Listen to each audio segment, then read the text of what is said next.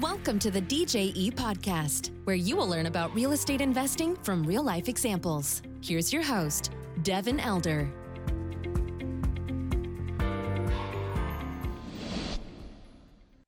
Hello and welcome to the show. Thanks for joining me today for another episode. My guest is Patrick Grimes. He's the founder of Invest on Main Street, and uh, they're private equity firm that's been doing deals since um, the 2007 2008 timeframe. So we talk about Patrick's start in kind of a rocky time, obviously for the glo- for the entire global economy back there in 2008 but how he handled that and came through that and went on to build a substantial portfolio and then we kind of fast forward to today where they've got a distressed asset fund that they started um, and that was very interesting. We spent a lot of time talking about that, how they're thinking about deals right now in 2023, how they're getting deals done, how their criteria has changed.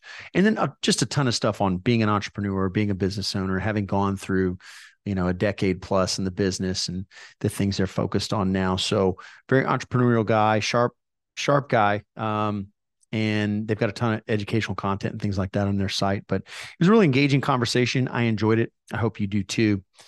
We'll have a, a quick word from our sponsors and then get into the show. If you're inclined, a five star review helps us a ton. So thanks in advance for that. If you're up for it, let's get into the episode with Patrick Grimes. Enjoy. This episode is brought to you by DJE Texas Management Group, a San Antonio, Texas based real estate investment firm with a track record of transacting on several hundred million dollars of multifamily, land, and industrial deals throughout Texas. DJE's been in business for over a decade and is approaching 100 team members in San Antonio. To learn more about DJE, visit djetexas.com or the link in the show notes of this episode. This episode is also brought to you by apartmenteducators.com, a complete ecosystem for professionals to learn how to find, finance, and operate large multifamily properties for profit. You can get started with a free mini course and learn more at apartmenteducators.com or visit the link in the notes. Patrick, thanks for coming on. Welcome to the show. How are you? Devin, I'm well. Really enjoyed hearing all about your podcast and your missions. Definitely alternative investments, big part of my life and what we do here. So should be a great discussion. Yeah, look forward to diving in and, and talking shop. Um, before we get into the nuts and bolts on the real estate and business stuff, would love to have the audience learn a little bit more about your background and how you came to entrepreneurship.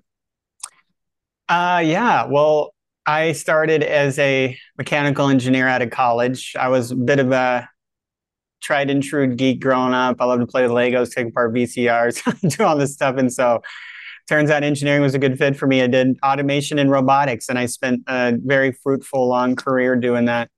But right out of college, I got advice uh, from the founder of the high tech firm, Dave. Good guy, still invests with me today. Uh, it's been we've known each other for a long time now. Uh, he said that his only regret wasn't making his high tech business bigger; it was not spending more time buying more real estate sooner. Uh, and that was a big wake up call for me. Yeah. And so that's what got me, that's what planted the seed. I love it. Yeah. You got a guy that's very credible, already successful. People like that tell you things and, and your ears perk up or they, or they should, and they, and they hit home in a way that's different than, um, the non-qualified people out there that that want to give you advice. So, what did that look like for you? Was your kind of transition to real estate? Was it was it learning? Was it investing in a coach mentor? Was it uh, going out and buying a small deal on your own? How, what was that path like for you? Uh, well so i was kind of out there on my own. I didn't know if podcasts were even a thing back then. I downloaded yeah. books. I i did a little bit internet searching for you know resources i can find on real estate. Uh, and I talked to I talked to realtors because that's only really what real estate meant to me, and they tried yeah. to get me to buy homes, but where I was at, it just did, not cash flow, and uh, and the returns were so slow. I was looking for something that would really make a difference, and I got connected with some developers, and I kind of did some research on what are the highest returning deals, and I got into a pre-development personally guaranteed it uh, all in in one deal. And this was back in 2006 and seven. So I promptly lost everything uh, through nine and 10. It was yeah. a big lesson for me on how to invest. Like what happens when you try to just get rich quick, essentially, and not take your time and diversify and uh, using dangerous leverage instead of lower lower leverage that and not buying for cash flow. So it was a pretty tough time. I I went through foreclosure. I took the property. It was recourse, so they wanted to come after me. I did debt forgiveness, and then the government actually 1099 me for the forgiven debt, the bank's forgiven debt. So I was, wow. uh, took me a while, but you know, I came out of that still a very successful engineer, but just a battered and torn and embarrassed real estate investor. Um, did very well in automation. I got a master's in engineering and business, and once I started getting high income again, I started researching well where am i going to invest? And the breadcrumbs of the wealthy always lead back to real estate but as the tortoise and not the hare. Very interesting. Well appreciate the transparency there. And that's um that's a hell of a shock but it's it didn't knock you out right? Didn't knock you out of the game permanently. I think maybe that we probably both know folks that have had experiences that knocked them out of the game permanently. Didn't do that. Um so you started coming back with a, definitely a different framework what was your approach upon kind of re-entering the re-entering the space? Was it different asset class different approach to being an operator versus a passive investor? You know what were some of the things that you carried into your journey as you kind of came back in? And and what market was this and what time what time frame was this when you were kind of okay took some licks on this first deal but getting back into it. When and where was that yeah, so it's a really good point. I, I was based out of Southern California or Northern California at the time. Mm-hmm. And I knew that California wasn't a good place to invest. And I still believe today. Uh, so I it, it definitely rides the curves. The cap rates are so compressed, can't cash flow very well, not landlord friendly, uh, a lot of exposure on your wealth here.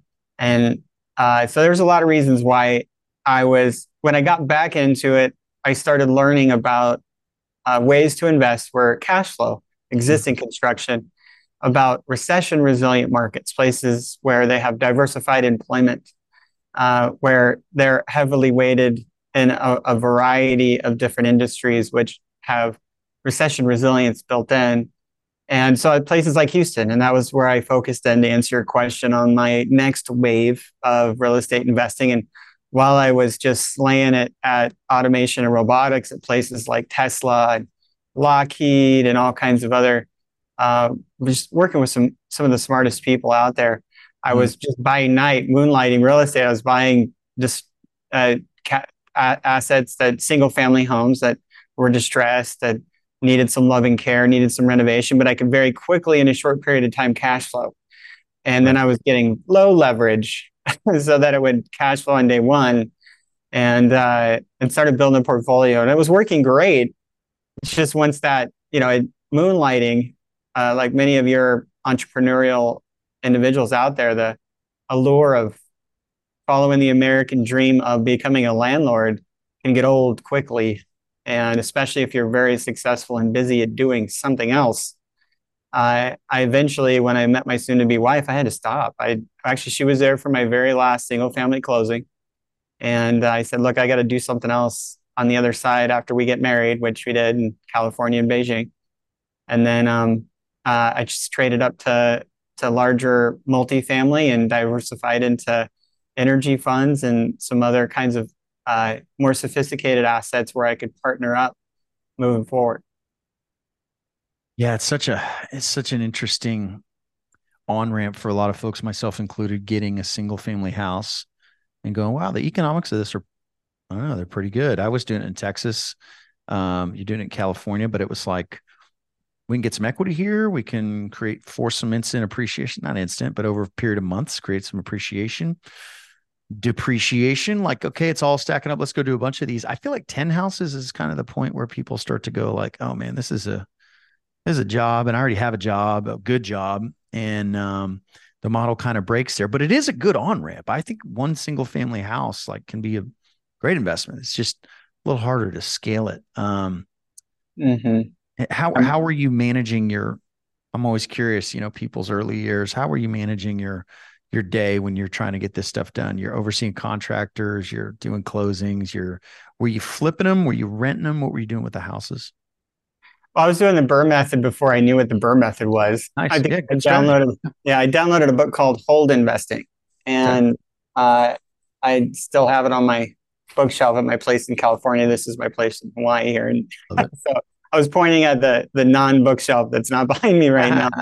if you're listening to the audio, go look at the video and uh, check out Patrick's background. It's it's real. We are joking about a lot of the fake Zoom backgrounds. No, there's like a real Hawaiian background. So love it, man. Love it. And You saying that makes me want to rotate because the ocean is on is on the foreground. I get to enjoy the ocean, and, and you don't get to enjoy the. Yeah. So maybe, if if so, you would see like fifty surfers trying to ride one wave in here on Waikiki Beach. Love it, man. so love it. yeah. Um. So your question, getting back to it, was Yeah. related. How did I manage it all? Well, uh, my high tech automation and robotics is very very demanding in that every single uh, project that we did was a new one of a kind gizmo or gadget or a new approach to something and then they would come to us say hey we need we need automation design a system that would automate the manufacturing or processing of this you know gizmo or get medical device solar Yeah. ev vehicle whatever Yeah. so it was that is just all hands on deck and so I for me I was needing to get 20 to 40 single family homes, but where I felt like I was going to get there. And it, I burnt out before I got halfway there. Because, because uh, it really was that I was traveling constantly for work and I was squeezing in little bits at the airport. And sometimes in the morning or I'd go home for lunch and I'd be learning to analyze properties and analyze, you know, calling, trying to, trying to call the vendors during their workday uh, while I was in California and and I was doing business out of Texas on the real estate side. Yeah, it was kind of brutal. Um, so I got there, I got to that burnout point a little bit quicker, I think, on the single family. But what was interesting is that, and I tend to be a little bit of that analysis paralysis, especially with my history of making some not so calculated moves in my more eager years. Um, it took me two and a half years from the day that I said, "Hey, I'm going to stop doing single family." To dive in, learn about all private equity, learn about syndications using other people's money, learn about multifamily and uh, and the different markets in the commercial space, meet brokers, analyze deals, learn about insurance, the new loan products. Very different world, very little overlap uh, in those, and what I found. And but I did. I closed on 86 units with a partner, and, and I remember Brighton Place is a great project, and we just knocked it out of the park. It's it's still kicking off like eight percent a year right now. It's just a great great asset, and um, uh, that 86 units took me about the time of about two and a half single family homes, Hmm. and that was the awakening because the very, the very next deal was like 170 units, and the one after that was 200 and and 80 units, something like that. And then you know I've we've only done as much as like 360 units in one deal, or we did a portfolio of 700 units because that was seven properties. But you know it just the rinse and this being an automation kind of systems guy and an analyst, putting together pro formas and and models for for machine designs lent itself well to modeling real estate deals and the scale by which you can put the same amount of effort in uh, for smaller versus larger assets. I mean, it was a little more brutal walking 200 units, you know, to For do sure. the due diligence than For it was walking one home. But you rip that band-aid off, and you know, I remember red eyeing out from Waikiki, landing in Houston, and then three days later. Having been through the 200 unit, just you know, ready to stab myself in the eye, but but that was a lot easier than driving to 300 single family homes. Yeah, there's no question. I like what you said about um about the overlap. And I, I say that a lot too. You could go flip a hundred houses. You've done millions in real estate transactions, and you take that to a multifamily broker trying to buy a 150 unit multifamily, and they're like, So how much multifamily have you done? And you're like, Well, I've done tens of millions of dollars real estate investment transactions. Single family stuff like it. did, Nobody cares. Nobody and, cares. And a lot of the stuff, uh, a lot of the other skill sets. I mean, look, project management and the basics of finance on real estate, like some of that stuff's fundamentally the same, but I, I, was just surprised how much of it is just a completely different parallel track. And I always tell people like if you if you're going to get into the big track, you know, get a small piece of a big deal and get on that track because you're not going to you're not going to run on this single family track and then transfer all your skill sets over to the multifamily track. Some of it, and you know, I like to see that somebody's done something and been su- successful. And if they've done a bunch of single family projects, okay, maybe that success will translate, or maybe their career success in their career or another area will will translate. But it, there's not a lot of overlap, and that's that's kind of counterintuitive, I think. You know, and there's there's a personality fit too, where uh, not a lot of individuals can let go of the control. I had to go through a big challenge of partnering up because these larger assets, it takes it takes a team to to take them down uh, and you're you're building a company.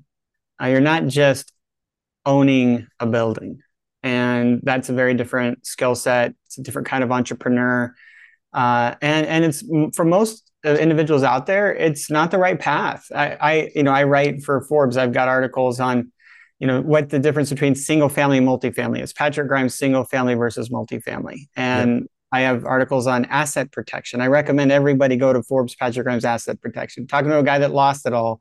These are the things you need to know. But my my general sense is as a as a, as an operator, if you're getting if you have a very high paid business like I did, you know, like most of your listeners do, you might be better off doing that and not trading time away from your family, friends, and hobbies to chase a single family portfolio or become your own manager of a multifamily portfolio, which means if you're going to be your own sponsor, you're creating a whole business. That's that's doubling down. My end game was to leave engineering, which I still love, and I did it uh, parallel for quite some time. Mm-hmm. But uh, it does it it is going to it is going to be a completely new stretch, and ultimately you can reap most of the benefits of the, and in fact, get paid before the sponsor as a limited partner with limited risk and liability, only limited to the amount of capital you invested, uh, and not have to trade any time away from your family, friends, and hobbies. And I end up where I was, like not even able to get married unless I had to stop, right? My single family stuff. So, you know, I recommend people really take a hard look before they leap to becoming a sponsor because it is it is more risky uh, and you don't need to. Uh, it takes a ton of time. My my you know whereas as a, as a limited partner, not only can you invest in in deals, but you can invest in lots of different sponsors in different regions and different asset classes. You can't be an expert in everything. My uh, passive investor guide on my website that I've had up there since the very beginning, because really I'm an alt assets guy, not just a real estate guy. Sure. Yep. And it has that the the lower the middle class is 8% of their wealthy or their wealth in alternative investments whereas the high income has 25 and the ultra wealthy have 50 so if you want to start investing like the high income and ultra wealthy you got to figure out how to carve out 25 to 50% of your wealth and then put them into not just one asset type with one sponsor that you might get really good at and be yourself and get way too indexed in that one thing if you go do it yourself but more powerfully, you can invest as a limited partner into like our diversified energy funds, right? Which gets you in a completely different tax advantage situation in a different mark, uh, market cycle where you could potentially not have all your portfolio up, uh, as well as multifamily, as well as some shopping centers in different varying markets. And so uh, that's what I kind of point people towards. And ultimately, there's like a 90% dropout rate in becoming a, a sponsor of a multifamily or a syndication just as it is just there's just a ton of tire kickers out there that that kind of get in it thinking it's a get rich quick thing and then they realize it's just a ton of work starting a new business yeah absolutely um couldn't agree more being a sponsor is a absolutely a career and it can be very lucrative and be look it's extremely difficult let's not let's not uh, have any illusions about that for people. Have you seen that? have you seen that meme? It's a flag that gets going around. It says, "We do these things not because they're easy, but because they because we thought they would be easy." I feel like uh, kind of a play on Kennedy's uh, Kennedy's speech there, but I, I, feel like sometimes syndication is like that. Well, I thought we were just going to come in and get 30% of the GP and flip out in 18 months and make a million bucks, right? It's like, well, that that does happen. That can happen, but uh, lots of other things happen too. Mm-hmm. A lot of work along the way. So, um, yeah, people need to think long and hard about the real estate journey. It's interesting how every adult, in my experience, with any sort of financial wherewithal, is kind of inherently interested in real estate.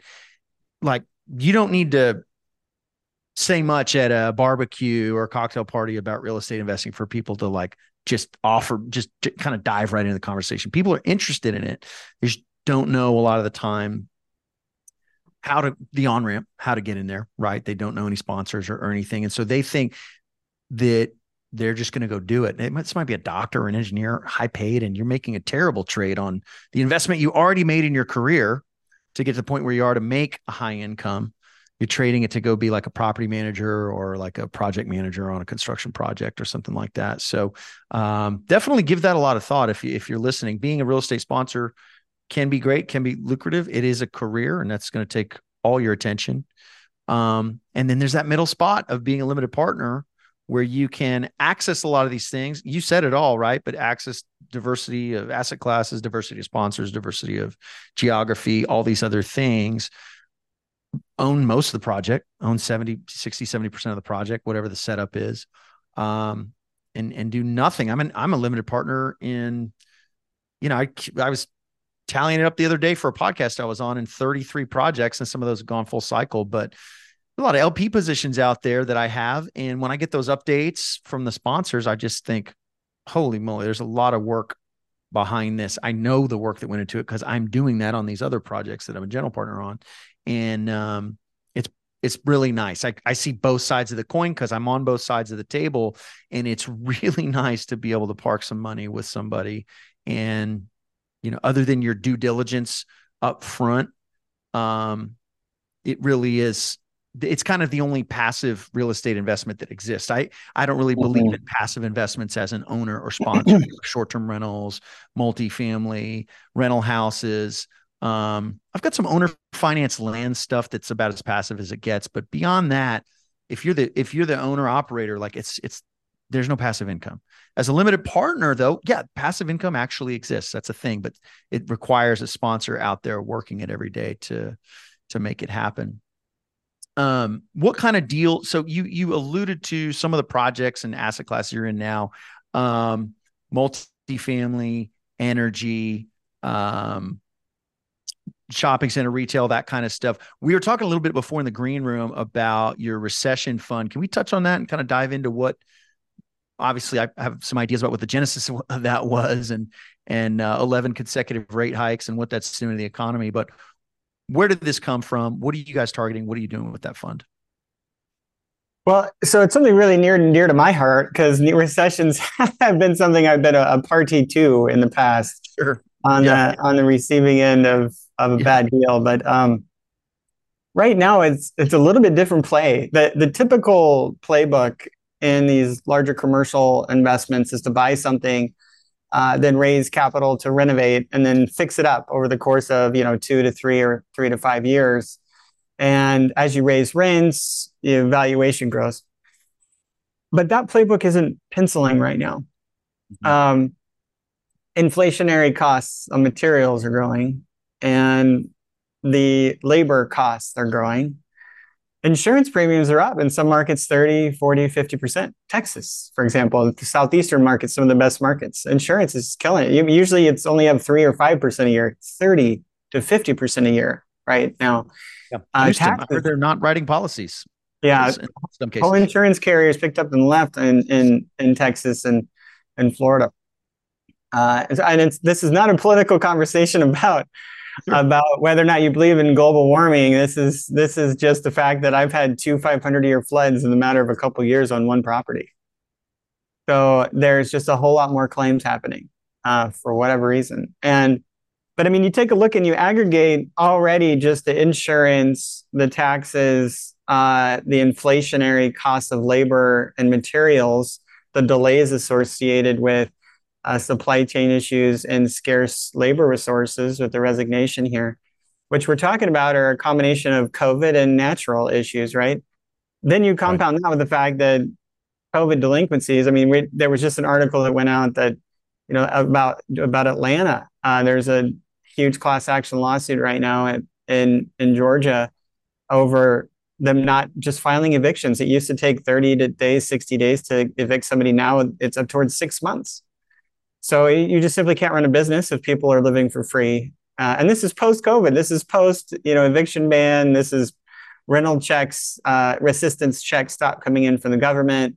Those tenants never left. They never restarted payments. And uh, so this is really tough to execute a renovation strategy or any kind of business if people can keep going into your store and every month taking things off your shelf and walking away with it for free, right? So, no. um, so that's happening. The the COVID delinquencies is, a, is, a, is an issue all over the United States, uh, and then the eviction issues of, of those is there's been a backlog. So you got to kind of stack all that together and then compound that with interest rates. I mean, it's all that and interest rates, right? Interest rates rising, as you said, uh, which decrease valuations. So what there's a couple of things. There's a couple of parts about that. One is is it's it's a it's a it's setting us back in our timelines for these you know large renovation projects. I think that going into this, we still were very low leveraged, cash flowed. We kept right. eight months worth of reserves on the sidelines for a natural or financial disaster, and I would consider this a financial disaster, hugely financial disastrous event. We'll get through it, right? We'll write it out. We get fixed or or um, or uh, rate capped in interest rates, so we're like I said, we're writing out this valley. So while while we do this, we have 26 assets that we've acquired, right? A little under, little over 4,000 units uh, around the country, and we get a couple that you know we're eyeing real closely. For the most part, we're writing out the situation. But is that the right way to put a deal together today? Mm-hmm. To do more of the same, right? As if nothing changed. Uh, and no, that's not the case. In fact, you look back in 2009 and 10, and the people that that made billions, not me, but the people who made billions during those times are the people who positioned themselves to buy right when they could buy right. And this is that time. All of those factors that we talked about uh, have created a large flow of distressed deals, distressed operators. These are people who didn't have the reserves, who didn't have the the low leveraged in their debt, didn't have long enough debt, uh, didn't have interest rates that were under control. Maybe all of that in and in and they're in a place where the eviction bans or the eviction backlog is still affecting them. Um, and all of that said, maybe they also had a natural disaster, and but they were so stretched thin everywhere else. They ultimately own great performing assets, but it's the ownership that is distressed, right? It's the financial. Right. Yeah, they need some relief. Right. And they need some relief. Yeah. And so the Recessionary Acquisitions Fund uh, is our fund that picks those those opportunities up. We we go direct to owner, uh, and we pick those up in cash. We close on the last one in uh, in 14 days, and we'll walk in and we'll be the source of relief, exactly as we put it, by purchasing the the the property in cash. Now we have the recessionary income fund, which is a debt fund, asset-backed debt fund, which provides a source of relief uh, and a bridge for them to get through in a time if they don't want to exit. But but what are we going to do with those properties when we buy them? We have this acquisitions engine that's going direct to owner all over the country, Are these our target markets, all over our target markets still landlord friendly, recession resilient markets. We're still in the same good spots, a little bit bigger net than normal, but not much. And we're right. we're going direct to owner. We're, we love brokers, but right now brokers have been whispering prices which are unrealistic into these owners' ears, right?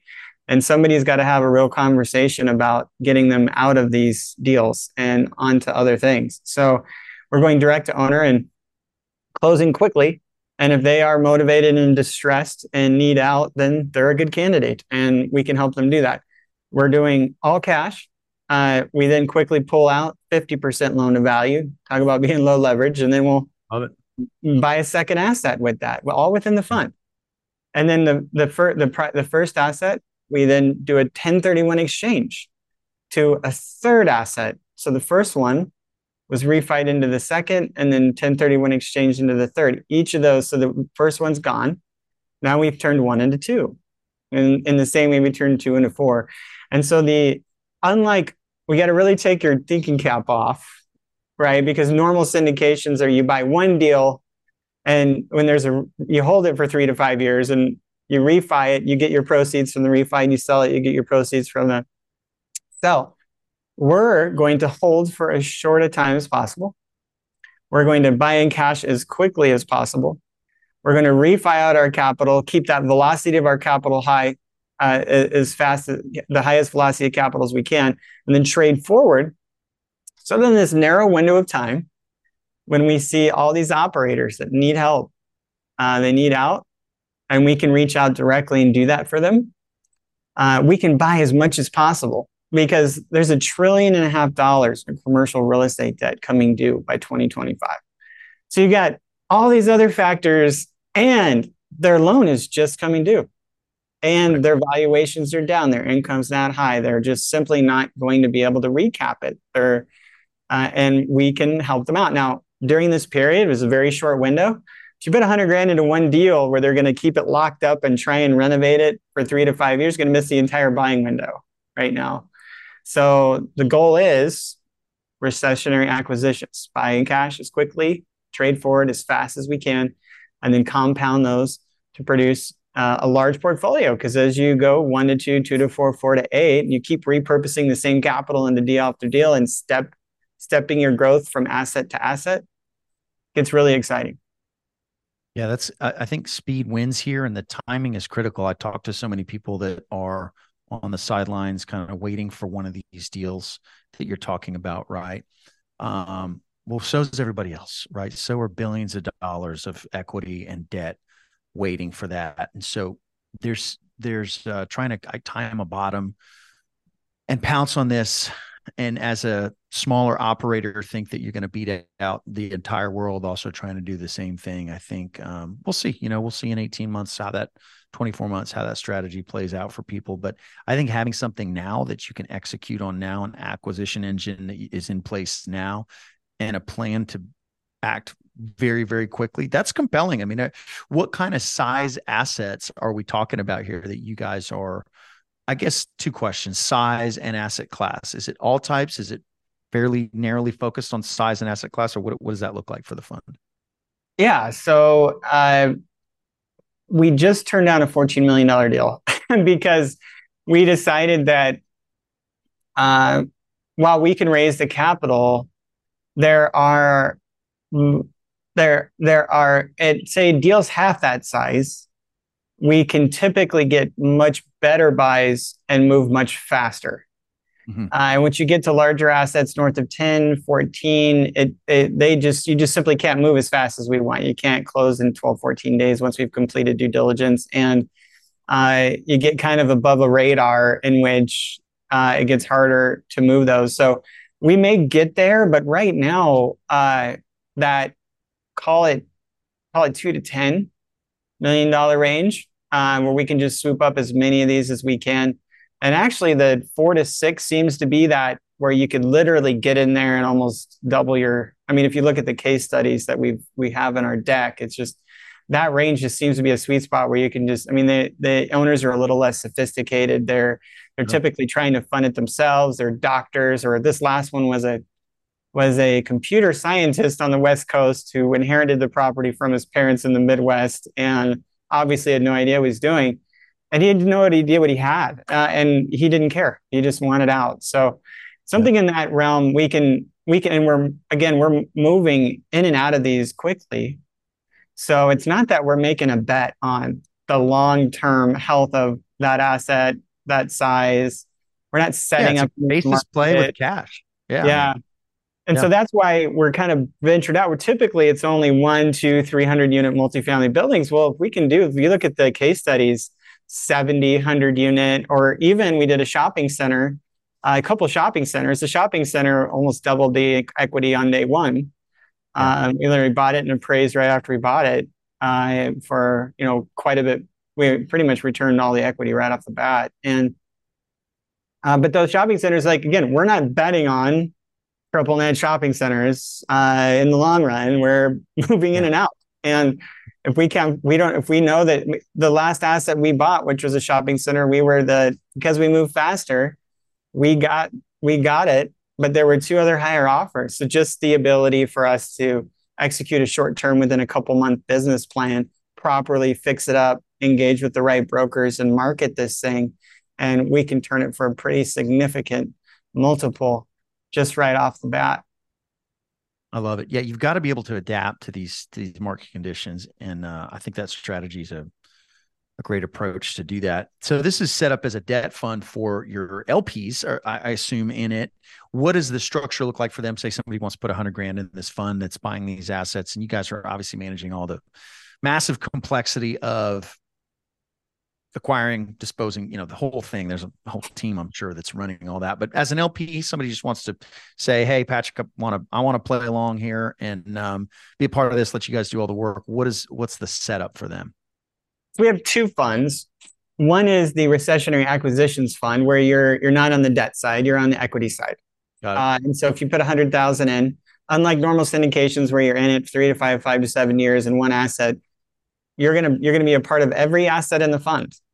And so we're going to continue to repurpose it probably into a dozen assets in three to five years. Now, now in three to five years, we have a three-year lockup period. If you want to redeem all or part of your investment and your profits, you can do so. So it's an open nice. fund, blind open fund, where we raise capital when we need it. We repurpose capital that we have within the fund. We do distribute income from rents, which gets exciting over time because one asset's not so exciting these days, but if that turns into two and four and 16, the, the rents grow. Sure. But the refinances and the sale events all go back into the fund.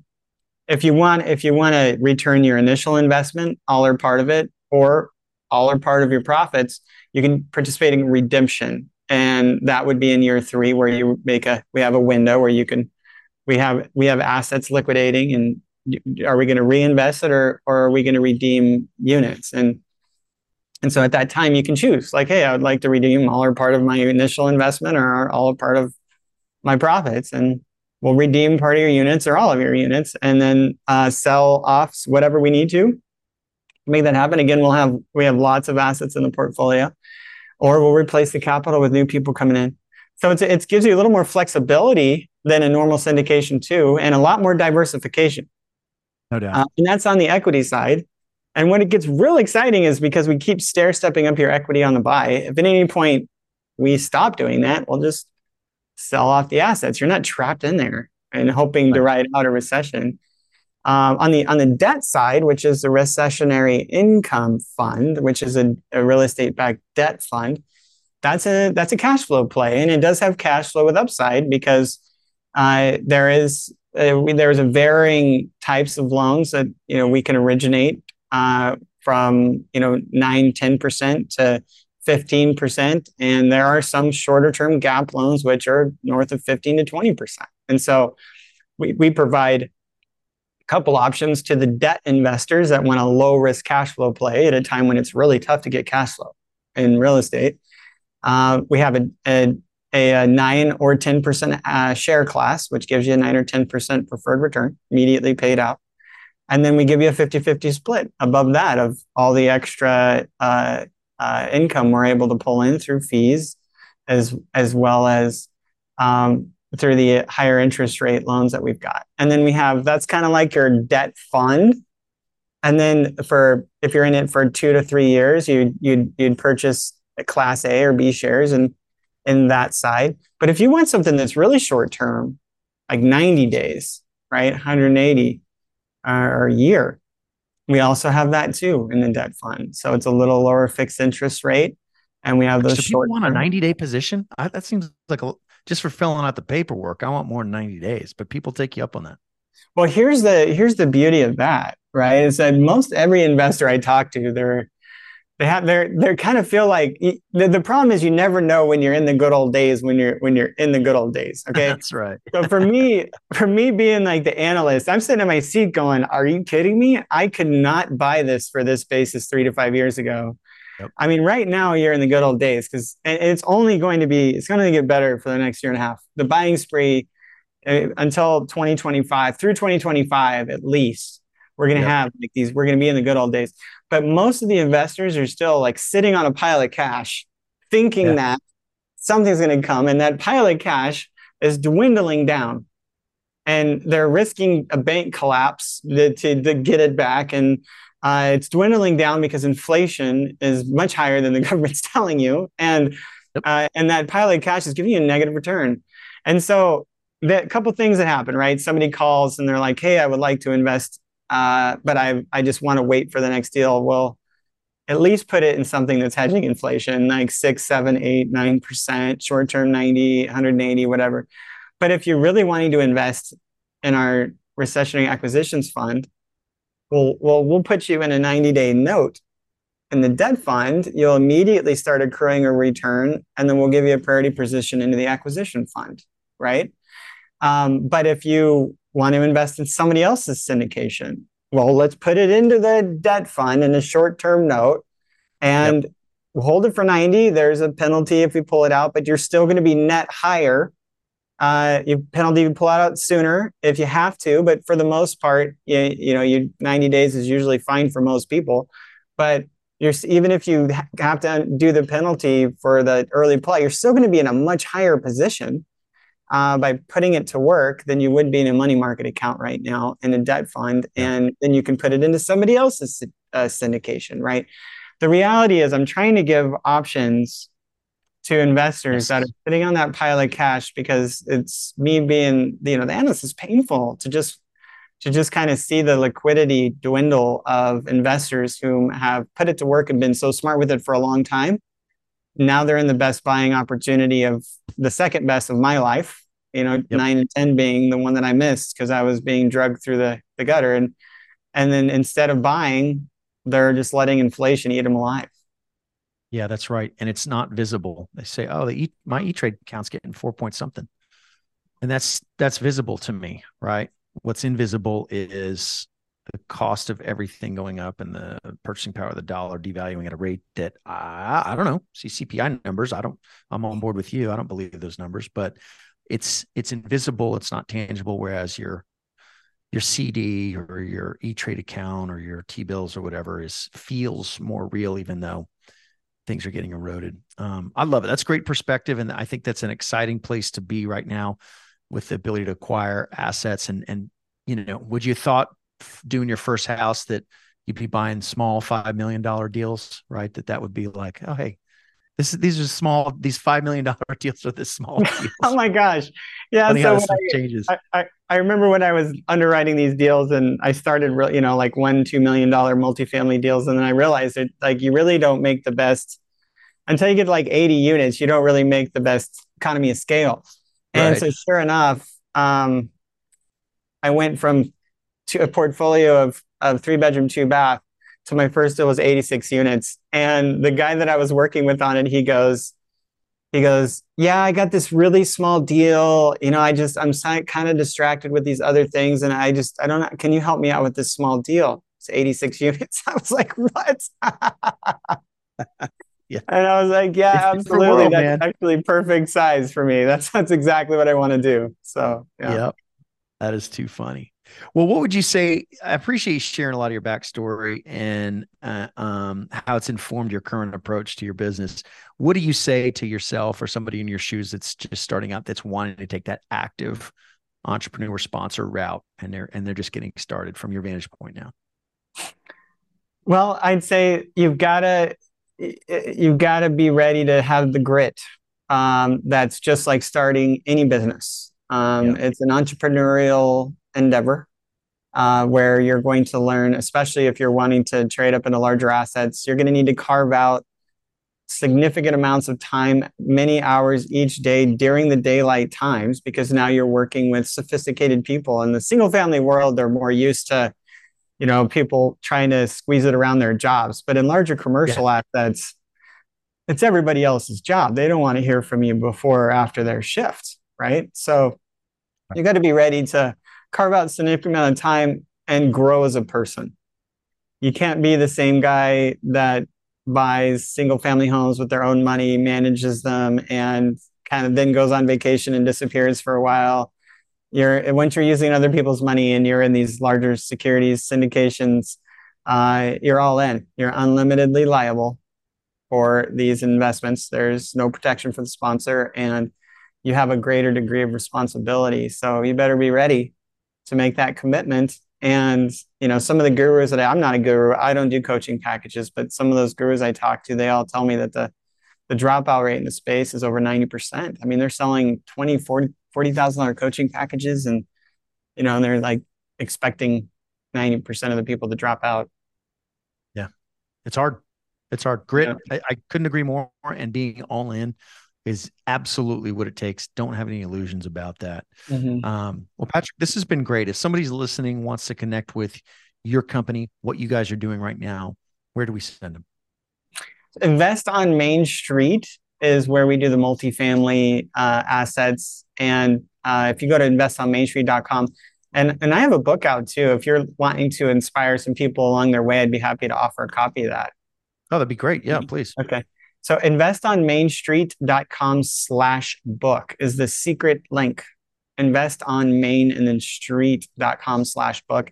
The book's called Persistence, Pivots, and Game Changers, uh, Turning Challenges and Opportunities. It did make an Amazon bestseller. I did it with some really cool people. Uh, Phil Collen, uh, Collen lead guitarist of Def Leppard, an actual rock star, wrote a chapter. There was a Brian Love Tracy it. wrote the forward. There was some entrepreneurs, uh, NFL, NBA, NBA players. Really fun, such an amazing group of people. And I told my whole story, the ups and downs, the pivots, and uh, all of that went through to that through my life and the the good and bad and ugly times. So if you're interested, we we do ship out a signed hard copy of that. I sign them and we send them out. It's just a way to to give back. So if you go to that website, make sure you put the name of the podcast or what what would you like your promo code to be, Devin? You can put in a DJE. DJE. Okay, yeah. so put that put that in the promo code. We don't send it out uh, to randoms. We kind of want to know where you came from and that you sure. that you didn't stumble across us. But happy to chat with anybody as well. I one of the things that I love about what we do is I now have the time. I've left the engineering space. I'm full time, and I get to talk to investors wherever they're at in life. And I have tons of resources and content, articles I've written that I can pass along to help educate wherever you're at, whether it's single family, multi, or you're in the stock market or doing some crazy derivative stuff. I'd be happy to chat with you and and see where that's at and get you pointed in the right direction. Uh, investonmainstreet.com slash contact is where my calendar is. And on that site, you can just log in and set a time right on my calendar. I, am not unlimitedly available there, but there are slots that we have there. Uh, and then at Passive Investing Mastery, passiveinvestingmastery.com, we have ongoing panels on alternative investments, not just in real estate, but we just did one last week and the replay's up. We had uh, we had mobile home parks, car washes, uh, oil and gas. We had a guy that just does gas, a guy that does laundromats, and self storage units. As a thing, we had all kinds of alt assets represented on the last panel that we did, and it was about investing in recessionary times. And so we provide the most relevant education that we can to individuals like your audience and try and get them pointed in the right direction what kinds of right assets at this time that are the right fit for their portfolios. And we bring on all kinds of speakers. Devin i'd love to have you on sometime on one of those as well but uh, I'd recommend getting in there. Passive investing mastery our goal is really just to increase the financial iq of america and these alt assets that can really get you free and and through to retirement faster and live out that retirement in a way where you can leave something to your children I love it. I love it. Thank you for all of that. That's a lot of resources. We're going to link to that in the show notes. If you're listening, you can scroll through and click through to to check all of that out. Uh, Patrick, it's been a real pleasure. Thank you so much. A ton of information here. Uh, an incredible journey. I resonated with a lot of that in my in my own journey. So thank you for sharing, and uh, wish you guys continued success ahead. Thank you. Thank you so much, Devin. I look forward to hearing from any of your listeners that want to have a chat. Okay. We'll see you. Thanks. Thank you for listening to the DJE podcast. For more information, please go to djetexas.com.